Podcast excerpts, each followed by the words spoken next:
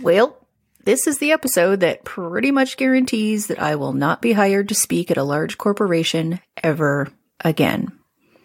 Because today I want to zoom way out and look at our system of work and our place as individuals in this system. I am talking about capitalism. I am talking about corporations. I am talking about the huge gaps in wealth and power around the globe and also in between individuals. And here's why I want to talk about this. Our system is not working. Or rather, it's working for a few individuals, but not for most. So today, we're going to talk about why things need to change and where we have some power. So strap in, madear. This one might be a little bumpy. Let's go. Welcome to Careergasm. This is a place to help you find your way to feel good work. I'm Sarah Vermunt, and I help people navigate their careers. I'm a career coach, a best selling author, and my work has been featured at places like Forbes, Inc., Fortune, Entrepreneur, and Fast Company. On this show, we talk about career navigation and career change, and specifically the human side of work, where the professional is personal. We have heartfelt, nuanced conversations about navigating your career, including all of the big questions that come along with being a human at work. Thanks for listening. I'm glad you're here.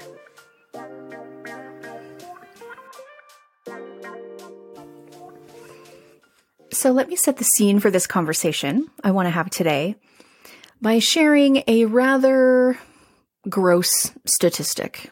Okay. 1% of people own 50% of wealth in the world.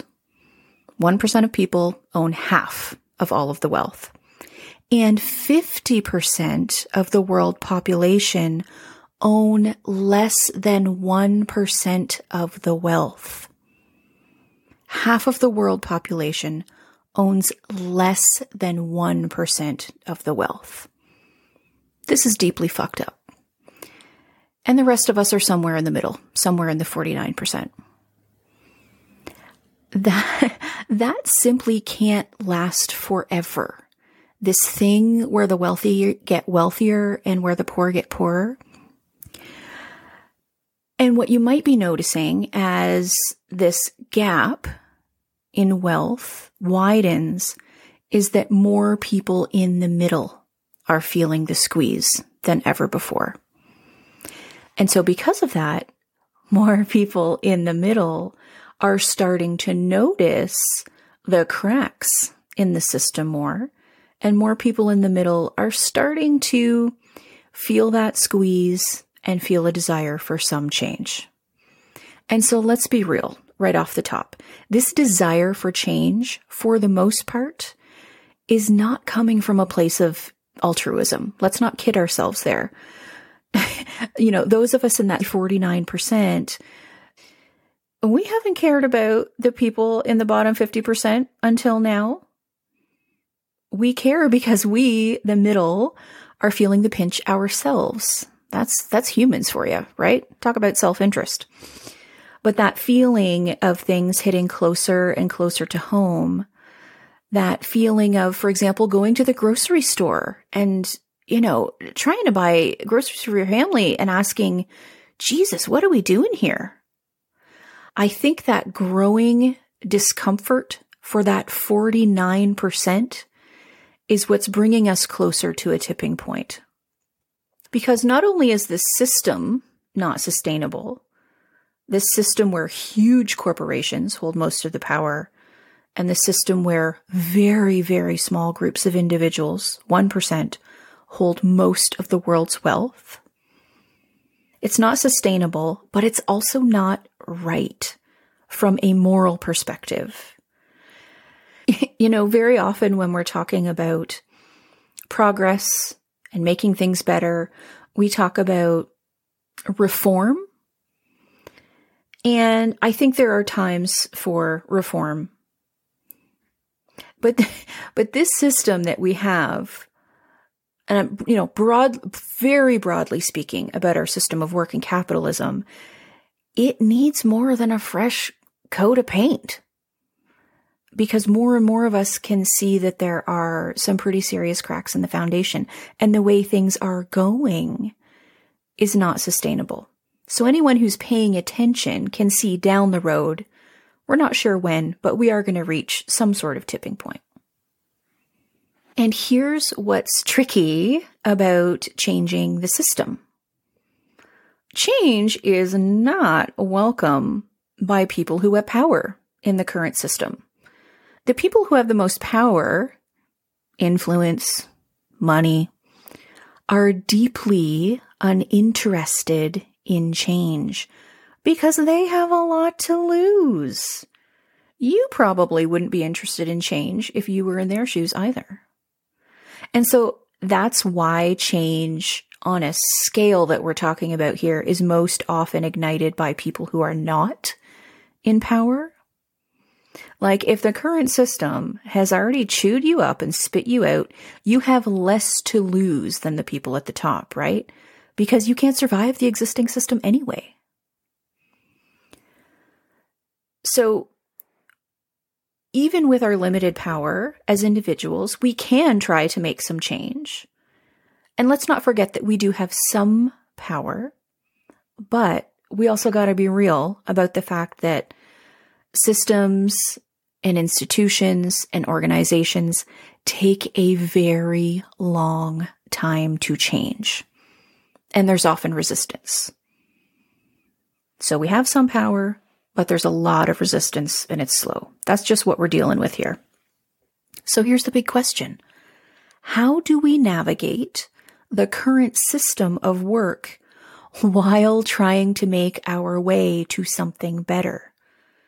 Million dollar question, trillion dollar question in this context.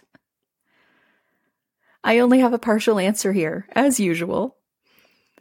I don't think we navigate the current system of work while making our way to something better by clinging to the old system with our fingernails. I also don't think we do it by saying, fuck this noise, setting our desks on fire, and, you know, fleeing civilization to go live in the woods. Though admittedly, that is an attractive option at some times. I think maybe part of the solution is micro change.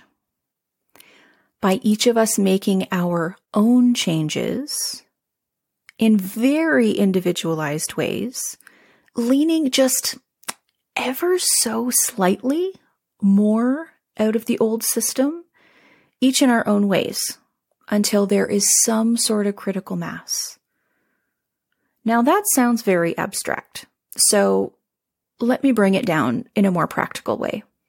For one person, that might look like striking with your union for better working conditions, for livable wages, or working to create a union of some kind. For another person, that might look like stepping off of the corporate hamster wheel and perhaps working for yourself. For another person, it might simply look like taking a job with a better employer where you don't feel the squeeze as much. The conditions are better. It feels fairer. You don't feel like you're constantly being controlled unnecessarily. And for some people, it might look like just hanging on right now because you're working two or three jobs and you're living paycheck to paycheck and you don't have the time or the energy to quote, fight the system when you are just trying to survive.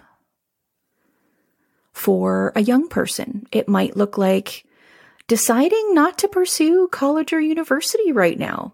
Maybe you don't want to take on the debt required to do that because you can see the matrix and you don't want any part of it. Now, I just want to be clear I am neither advocating for nor discouraging any of these actions. I just want to illustrate that these micro changes look different to different people. And capacity for change varies from person to person over time. That has certainly felt true in my own life. Sometimes I have had the capacity for it, and sometimes I just have not. That's life, right? So, as usual, I don't have a tidy answer for you. And really, I mean, how could I? Think about the arrogance required for someone to try and come up with a tidy solution for such a huge systemic problem that we're facing. And I actually think it's okay that we don't have a tidy answer for this yet because I can see that solutions and revolutions are formed in phases. Like history has shown us this. And so, in order for us to build something better, we first have to get to the point where we notice and admit that the current way isn't working. Think about the women's rights movement over the years. Think about the civil rights movements over the years. Think about the many workers' rights movements we've seen over the years and the ones we're starting to see come up right now. All revolutions happen slowly until there is some sort of critical mass that forces change. And this, this critical mass, this turning point, it's not like a, you know, flipping a light switch. We're talking about cycles of change, iterations of change, right? Because that's the way the world works. No simple solutions. And actually, I don't think it's a bad thing that we'll eventually reach a breaking point because we need it. for better or for worse, we humans are usually only motivated to make change when things get pretty bad. Breaking points are important catalysts for us. That's true on a systemic level. It's also true on an individual level. You can probably think of times in your life where you've reached a breaking point and it took you to a place where you were willing to do the uncomfortable thing because things had gotten so bad. The same thing happens with systems. And so I believe we are on a path of slow, inevitable change. That path of slow, inevitable change is uncomfortable to think about, and it will certainly be uncomfortable as we navigate it. I also think it's really good. I think sometimes the things that are the most uncomfortable lead to the best things. So, I suppose what I would like for you to take away from this is to remember to zoom out, to remember that the tipping point and all of the micro tipping points can ultimately lead us to somewhere better, to somewhere good. It's kind of like when you're in a plane and you're on a particular flight path and the plane is ascending upward. Very often you will reach a point of turbulence while you're on your way up to that next altitude, right? As you're ascending. Turbulence on the way to ascension is normal. And of course, we want to get up to that higher place where the air is clearer for everyone. And I don't think it's reasonable for us to expect that there won't be some turbulence involved in that. But I do think we will get there over time incrementally. And I also think all the turbulence will be worth it. If you think about revolutions, you don't often hear people on the other side of them say, well, that wasn't really worth it, right? Things are typically harder before they get better when you're in the midst of it. But I do think that when we get to a point where our system of work will change, we will find a way to move through the necessary discomfort on the way to something better and that it'll be worth it.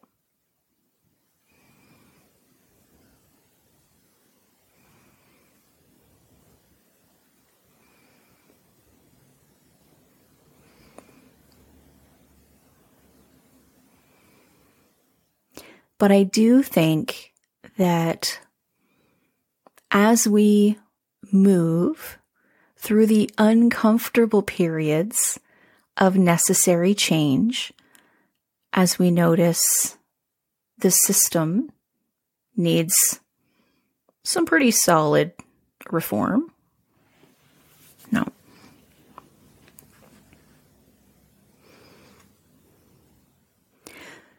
But I really do think that we will find a way to move through the necessary uncomfortable periods of change because there will be a part of us that knows that we're moving towards something better. That is my strong belief. And I encourage you to hold that in your heart over the next few years as well. Cause change is a coming and we can be a part of it in a really positive way. Thanks for listening. I'll see you next time.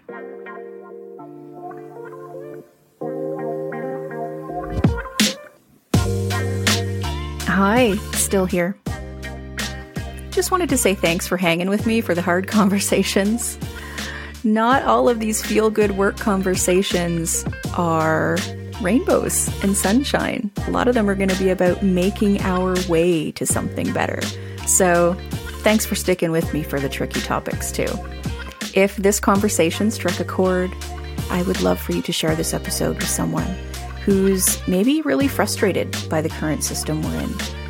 And if you haven't done so already, I would love for you to rate the podcast. And if you're feeling super generous and want to take a few minutes to write a review, I would super appreciate that too. Thanks for listening as always. I'll see you next time.